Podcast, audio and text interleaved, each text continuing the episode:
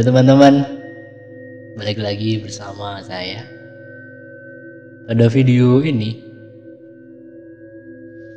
kita kedatangan tamu nih, bukan video sih audio sih sebenarnya ada di podcast. Gue tampilin di Spotify juga. Kedatangan tamu, salah satu temen gue juga. Dia ini udah punya banyak banget pengalaman nih soal hal-hal beginian punya ya banyak lah ceritanya. Gue juga tahu banyak lah dari dia nih di sini sebenarnya.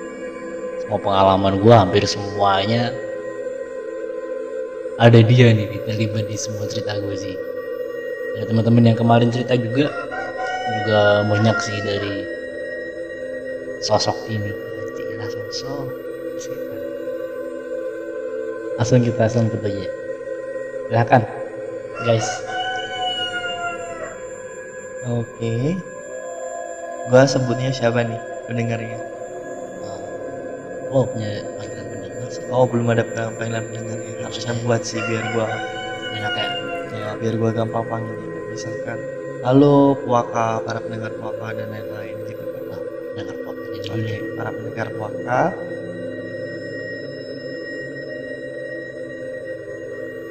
Oke, eh gua temen temennya si Abi nih yang punya channel. jadi kita emang syuting subuh subuh ya guys. Jadi makanya ada ayam ya. Nggak apa-apa malu malumin aja ya. Nggak tahu nih kenapa ayamnya bunyi terus. ada sebuah mitos. Ini gue nanya nih. Katanya kalau ayam bunyi itu mitosnya. Dia ngelihat kalau bukan sosok jahat ya sosok baik Oke. gue nggak bisa kayak menentukan setan atau malaikat atau apalah. Cuman mitosnya kayak gitu. Itu bener sih. Dari pengalaman yang gua jalanin ya selama eh ini gitu kan sampai sekarang gitu. Ayam atau bukan cuman ayam sih biasanya hampir semua hewan itu dia bakalan ada tandanya tersen- tersendiri. Hmm. kalau misalkan dia lihat sosok atau makhluk yang sebenarnya jarang banget bisa dilihat sama manusia gitu Hmm. kalau ayam menurut gue itu dominan lebih ke hal baik atau hal positif oh Ya. tapi emang kalau dia bunyi biasanya ini kan nggak selalu tapi kan Hmm, karena karena ada kayak gitu datang gitu ya benar. Lihat kondisinya juga sih. Kan nggak nggak semua hewan tuh bisa bunyi nih. Tapi kita lihat dari gerak-geriknya aja itu udah kelihatan banget gitu. Ketika ayamnya itu bunyi resah atau ayamnya berkokok nyaring itu kan udah bisa banget buat menandai. Tapi biasanya kalau dia tenang, suaranya kalem gitu kan. Tapi dia kokoknya kenceng juga, maksudnya kayak biasanya lah gitu. Nggak aneh, ya itu berarti hal positif sih kalau menurut gua. Tapi kalau eh, ayamnya itu gelebekan atau istilahnya eh, dia nggak tenang lah, ah, gelisah dia gitu. gelisah terus eh, ngebas-ngebasin sayapnya ke ke mana gitu kan. Pokoknya istilahnya kayak sebuah kalau kita sendiri ngerasain gelisah banget gitu loh, kayak nggak tenang gitu. Nah, biasanya itu ada eh, sosok yang datang bisa aja hawanya tuh mengancam atau ngebuat mereka nggak nyaman. Itu bisa juga eh, berlaku buat kita gitu. kalau yang barusan nih ya kan berarti kita denger berapa kali nih kira-kira apa Kalau gua kas mau bilang sih itu memang temen gua ya, karena setiap kali eh, jujur aja gitu kan, lebih honest gitu. Kalau setiap kali gua ngomongin masalah kayak gini, mau nggak mau gua kan harus pakai benteng ya buat ini. ngehadangin perlindungan gua sama ya sekitar gua lah istilahnya gitu. Hmm. Nah itu teman-teman gua datang dan mungkin mereka ngerasa aman sih, merasa terlindungi sama teman-teman gua gitu. Jadi mereka bunyinya ya kayak gitu. ini, ini ngomongin soal eh ya, di sekeliling mah gue nih. Gue sebenarnya ada cerita. Ya gue alami juga sih sama temen gue nih nah ini gue mau cerita juga sebenarnya nggak kurang enak juga sih. Mungkin cerita kayak pengalamannya yang gue rasain aja sih. Sempatlah suatu ketika temen kita kena musibah. Oke. terus ya mungkin ada sesuatu yang gua sama temen gue ini ngerasa aneh. Kayak janggal gitu. Terus pas itu kita makan di atas ya kan? Mm, di lantai dua ya? Di lantai dua. Oke. terus ada kayak kilatan-kilatan gitu-gitu tuh itu sumpah tuh gua itu tuh real banget. Itu di belakang gua di sekitar gua di belakang temen gua. Itu bener-bener ada kilatan-kilatan itu lu udah jelasin nggak? Ada apa kenapa? Gua sampai sekarang masih nggak ngerti tuh. Absurd banget menurut gue ini. Ya kalau ngomongin masalah absurd atau nggak absurd ya.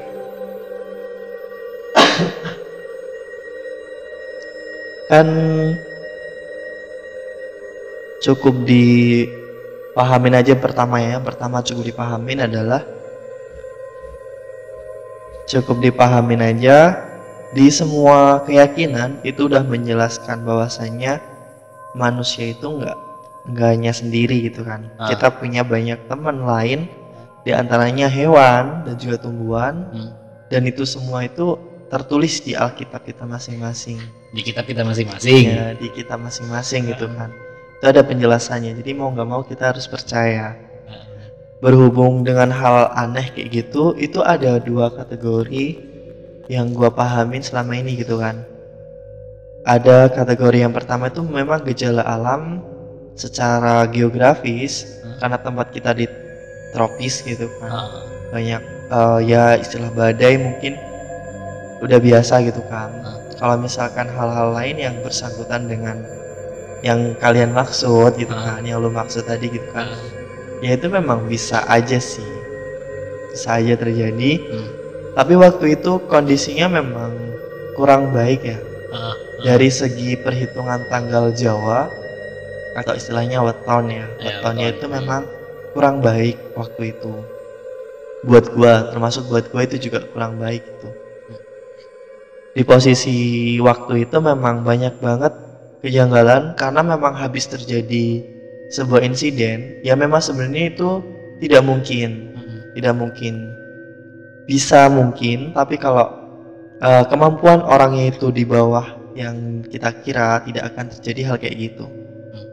Ya ya waktu itu memang kondisinya nggak baik banyak yang lewat banyak yang eh, istilahnya ada ada acara-acara tertentu yang membuat mereka datang hadir ke situ gitu loh. Dan kilatan-kilatan itu tuh untuk menyamarkan kehadiran dari ini dari makhluk-makhluk yang waktu itu datang gitu. Jadi kalau misalkan waktu itu tidak ada kilatan, eh, langit nggak mendung gitu ya, Hmm.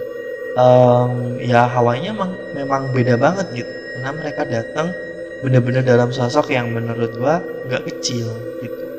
berarti bisa dibilang itu cuman kayak distraksi doang Bukan distraksi sih, memang dari gejala alamnya memang ada, tapi dia memanfaatkan gejala itu untuk hal ini gitu. Jadi Oh, istilahnya menutupi gitu. ya untuk menutupi hal yang janggal gitu menggunakan gejala alam.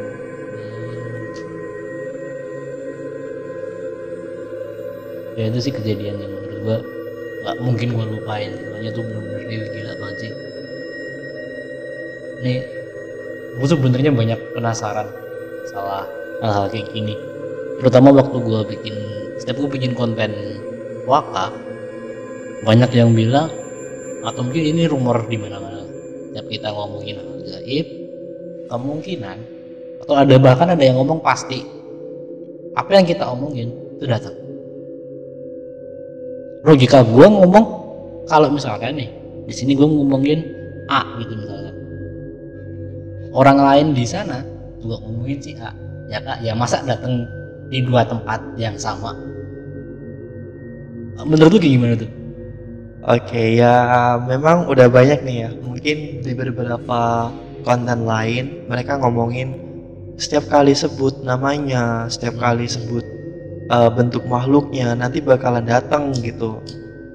Itu memang udah mitos lama banget dan namanya mitos kalau buat gua sebuah kepercayaan itu tidak akan pernah terjadi, tidak pernah dipercayai kalau belum pernah kejadian. Ah, oke Nah, kalau dari sisi gua sendiri memang benar setiap kali kita ngomongin hal kayak gini ya, istilahnya istilah gaib gitu kan. Hah? Anggaplah kita ngomongin bentuk B ya memang dia bisa hadir saat itu juga di sini bisa aja eh genderuwo lah gitu Oh, itu maksudnya bukan jadi sikap. ya bukan inisial lah bukan inisial Punya maksudnya inisial. makhluk makhluk jenis apa Oh, gitu iya, kan oke, oke.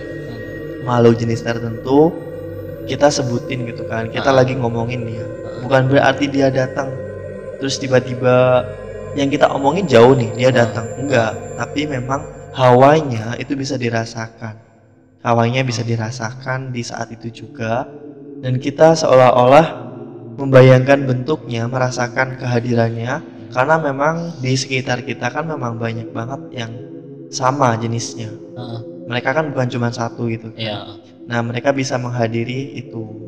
Cuman ada beberapa power tertentu nih. Karena mereka juga dibagi menjadi beberapa tingkat kemampuan kan. Hmm. Ada memang beberapa yang ketika diomongin di mana pun kita berada dia datang. Tapi itu udah level di atas rata-rata gitu kan. Cuman kalau untuk sekelas yang kecil-kecil, bukan kecil, bukan kecil tapi sekelas yang rata-rata biasa diomongin sama masyarakat, sama citizen gitu kan. Ya sama citizen kan masyarakat gitu. Masyarakat kota itu hal yang sebenarnya tidak perlu ditakutin gitu kan. Cukup diwaspadain aja sih karena memang hawanya tuh ngebikin kita nggak nyaman, kadang juga emosi dan lain-lain gitu. Berpengaruh. Ini sebenarnya di otak gue numpuk banyak banget nih pertanyaan-pertanyaan. Coba gue urai pelan-pelan ya.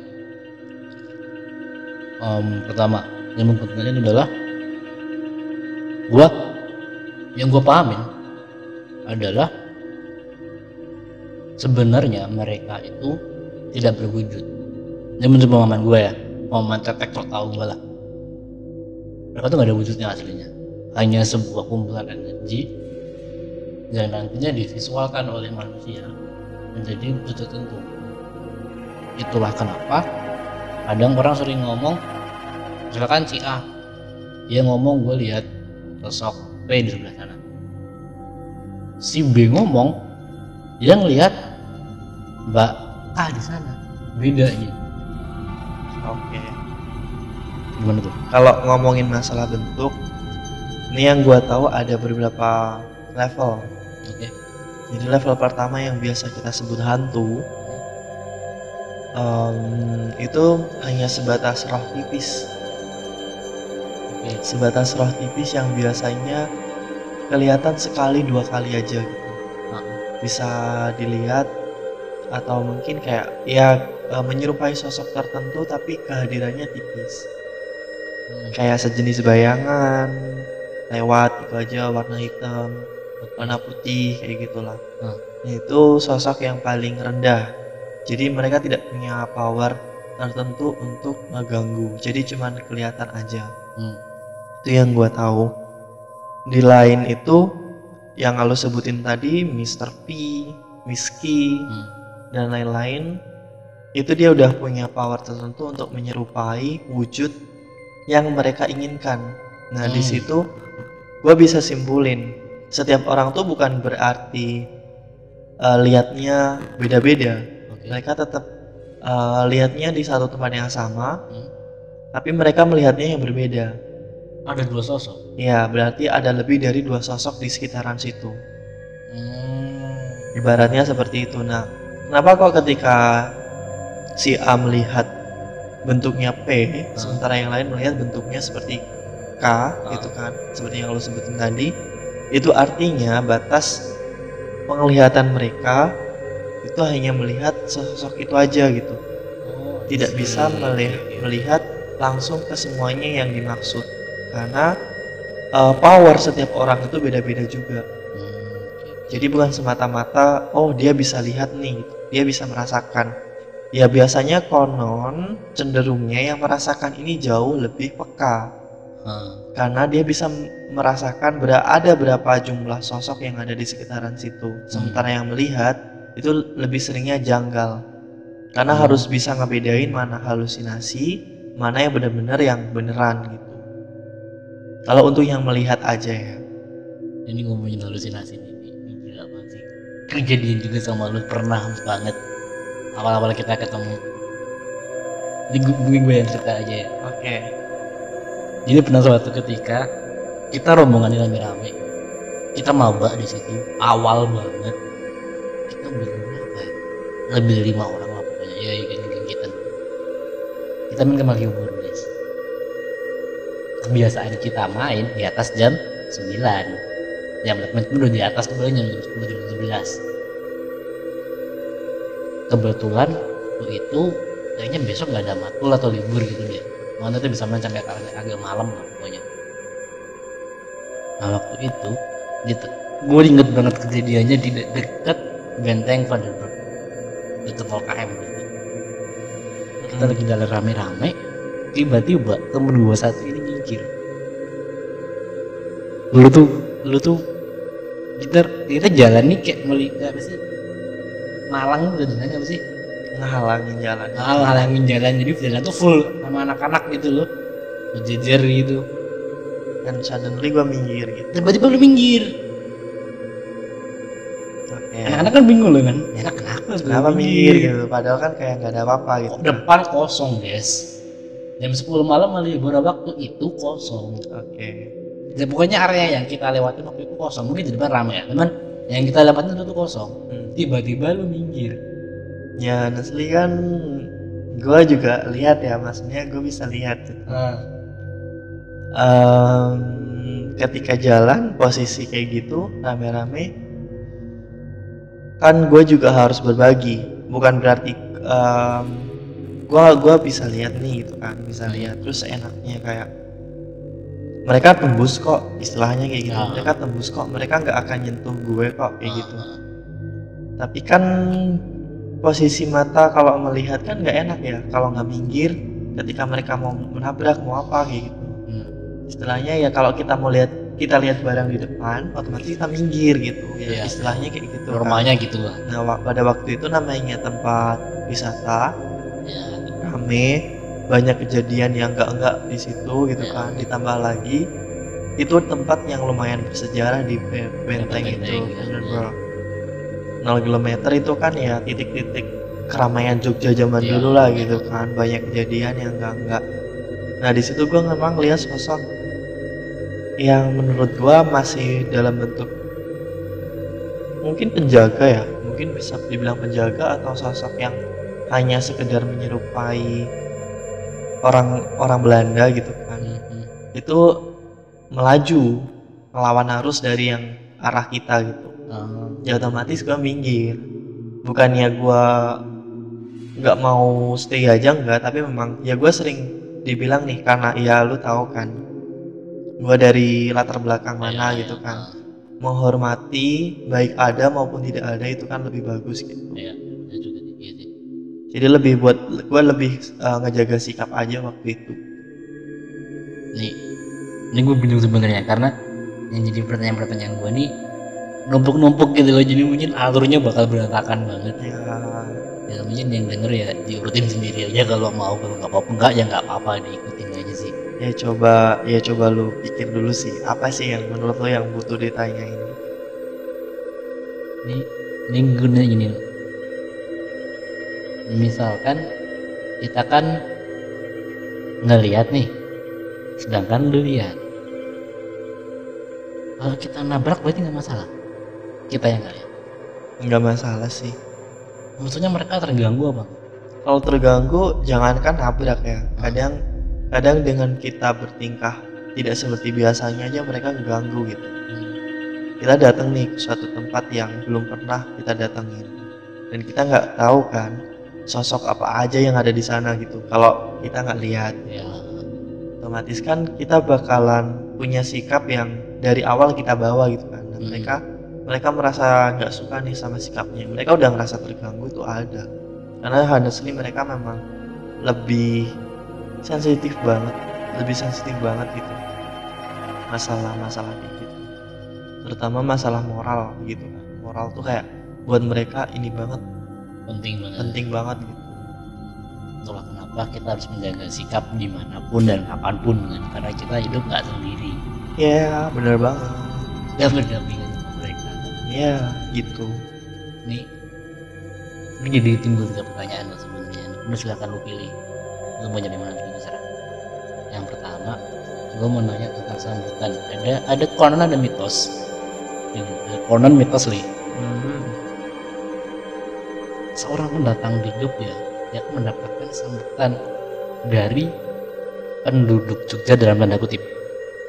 Ya oke paham ada juga yang ngomong orang-orang spesial. Ya orang-orang yang terpilih. Bakal ada yang ngomong didatengin kereta lah. Oke. Parade lah. Oke. Terus yang pertama ya. Mhm. yang kedua yang gue tanya tentang tadi lu ngomong level-level mereka. Ya yang gue mau tanyain hmm, yang di yang gue mengerti adalah kita ada di dua dimensi yang berbeda. Kita di dimensi ini mereka di dimensi mereka. Mhm. yang berdampingan dimensinya. Ya. Tapi secara normal kita nggak bisa masuk ke dimensi mereka. Mereka pun juga sama sepemahaman gue ya. Kalau misalkan salah lu dilurusin, lu dilurusin nanti.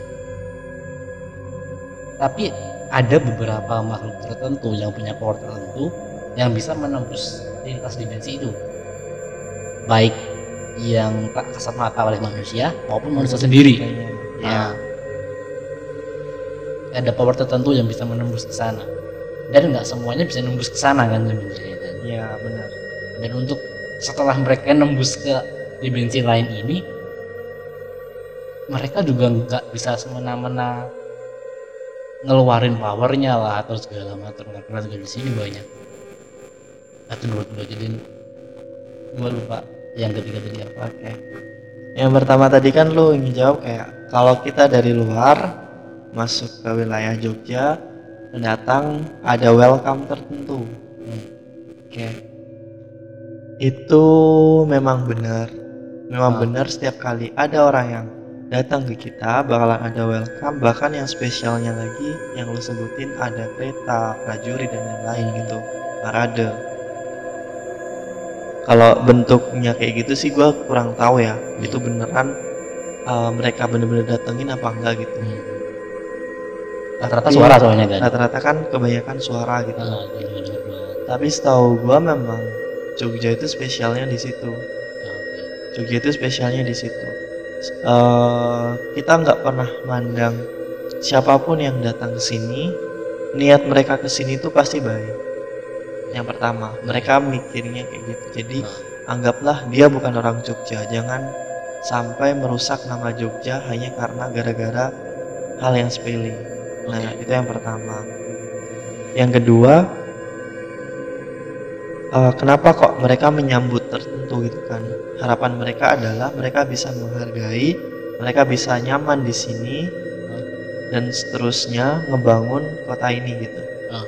Karena jujur, istilah kejawen itu masih sangat kental terhadap hal-hal yang demikian, termasuk yang lo sebutin kereta, kuda, parade, apalagi berhubungan dengan Kanjeng Ratu Kidul, Nyi Roro Kidul, dan juga ya siluman-siluman yang ada di Jawa gitu kan. Hmm. Karena memang mitosnya di Jawa cukup kental dengan hal-hal yang seperti itu. Hmm. Berbeda dengan mitos-mitos yang ada di luar sih menurut gua. Kalau mitos-mitos yang ada di luar itu kan mereka menggunakan hal-hal tertentu, hal yang kayak gitu untuk pesugihan, Hmm.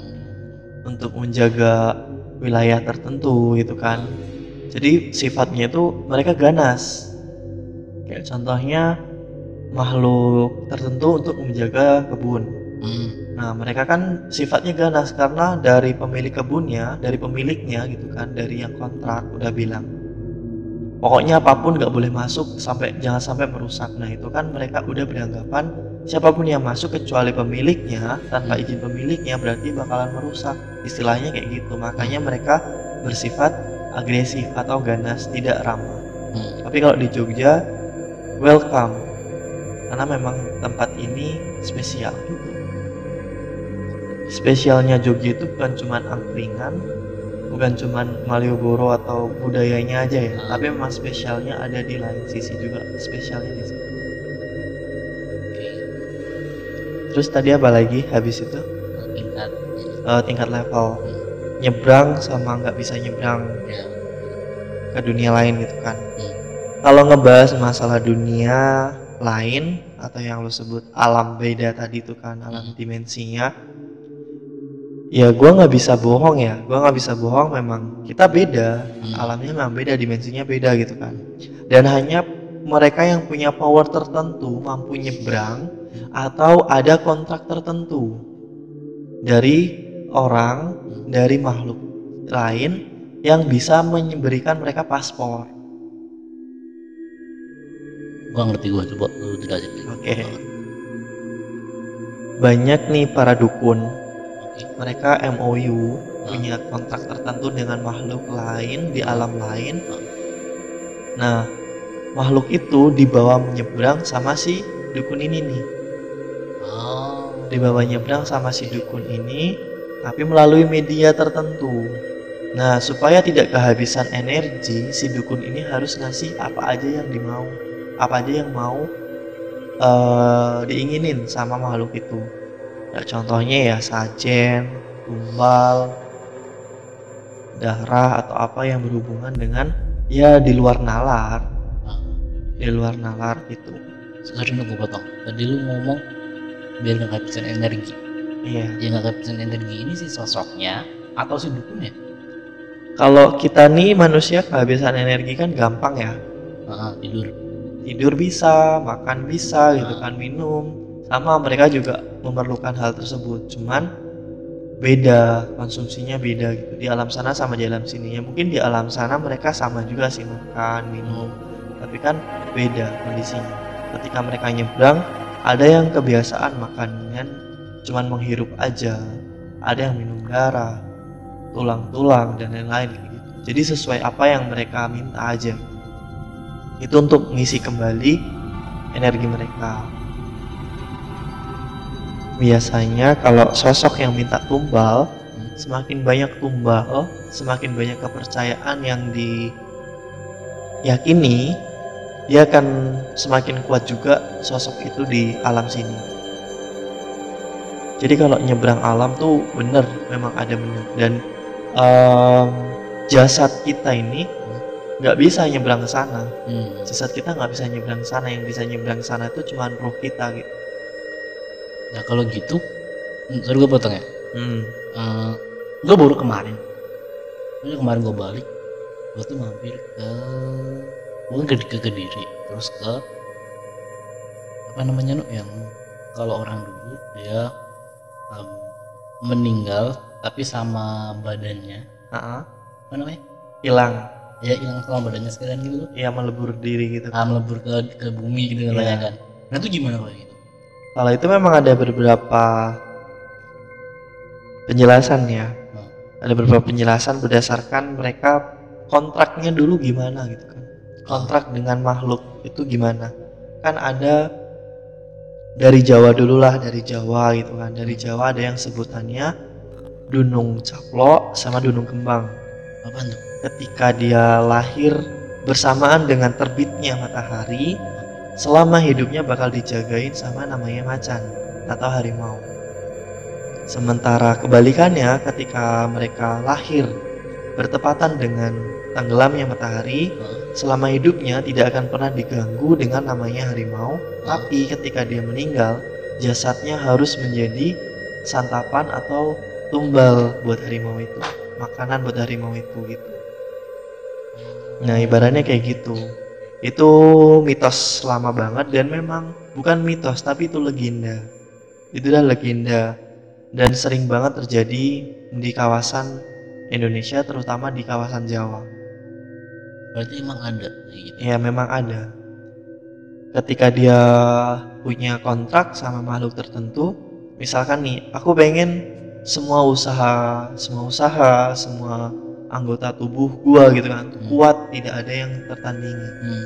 Semakin aneh, semakin tidak mungkin kontrak yang dia minta, berarti semakin tinggi juga resiko yang bakal dia tanggung. bayarannya Ya, istilahnya untuk ngebayarnya gitu. Nah, itulah ya kayak gitu jadi kalau namanya musnah yaitu mungkin badannya dimakan atau badannya dibawa ke alam sana berarti itu bisa Bisa. Satu hal lagi, mereka makhluk halus itu punya leluasa dalam melakukan hal apa pun sesuai dengan janji atau kontraknya dengan Tuhan. Asalkan tidak mengganggu tempat tinggal, tidak mengganggu tubuh tanpa seizin atau tanpa kontrak tertentu dari orang tersebut. Nah, jadi mereka memang punya kemampuan yang di luar kita mampu gitu. Mereka punya izin atas itu. Ini untuk yang percaya aja gitu kan. Hmm. Silakan dibaca aja di kita masing-masing pasti ada kayak gitu. Pasti ada yang menjelaskan bahwasanya mereka punya kemampuan yang di atas kemampuan kita. Ini bukan akal ya, bukan akal, tapi kemampuan yang tidak bisa digambarkan istilahnya kayak gitu. Dan lo harus percaya memang memang kayak gitu kenyataannya gitu. itulah sebabnya kenapa banyak orang-orang yang istilahnya mendewakan atau menuhankan bahkan Iya, karena memang Mereka- mereka bisa memberikan, bisa melakukan apa pun yang mereka suka. Kecuali hal-hal yang tadi itu yang gue sebutin kayak jangan mengganggu tempat tinggal yang sudah ditempatin manusia yang pertama gitu kan. Jangan mengganggu mereka yang tidak mengusik atau tidak mengganggu Anda. Hmm. Tapi ini sangat sering banget terlanggar gitu kan, dilanggar. ya Terus ada juga yang jangan eh, melibatkan manusia tanpa mereka melibatkan kita. jadi kalau misalkan manusia dulu yang mulai Iya, baru baru masalah. mereka bisa gitu. Cuman banyak banget yang ngerasa kayak manusia tuh nggak sopan gini gini gini ya karena mereka punya sensitivitas yang cukup tinggi signifikan. Hmm.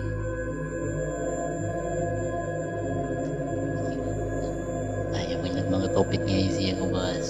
Sebenarnya gue masih punya sampai bagus, guys. Beberapa topik yang bukan topik sih, pertanyaan-pertanyaan yang masih gue tanyain. Sama kepala tentang semua arwah setan Oke, aktivitas di sana, bayi amar segala macam banyak ya. banyak tiba-tiba muncul aja nih banyak banget nih jadi kita lanjut ke part berikutnya aja Oke, nanti siap. udah setengah jam biar nggak kelamaan juga kita lanjut ke part berikutnya aja jangan lupa ditonton kita tayang setiap malam Jumat jam 8 malam jadi tunggu episode berikutnya see you wir wah wir wah wir wah wir wah wir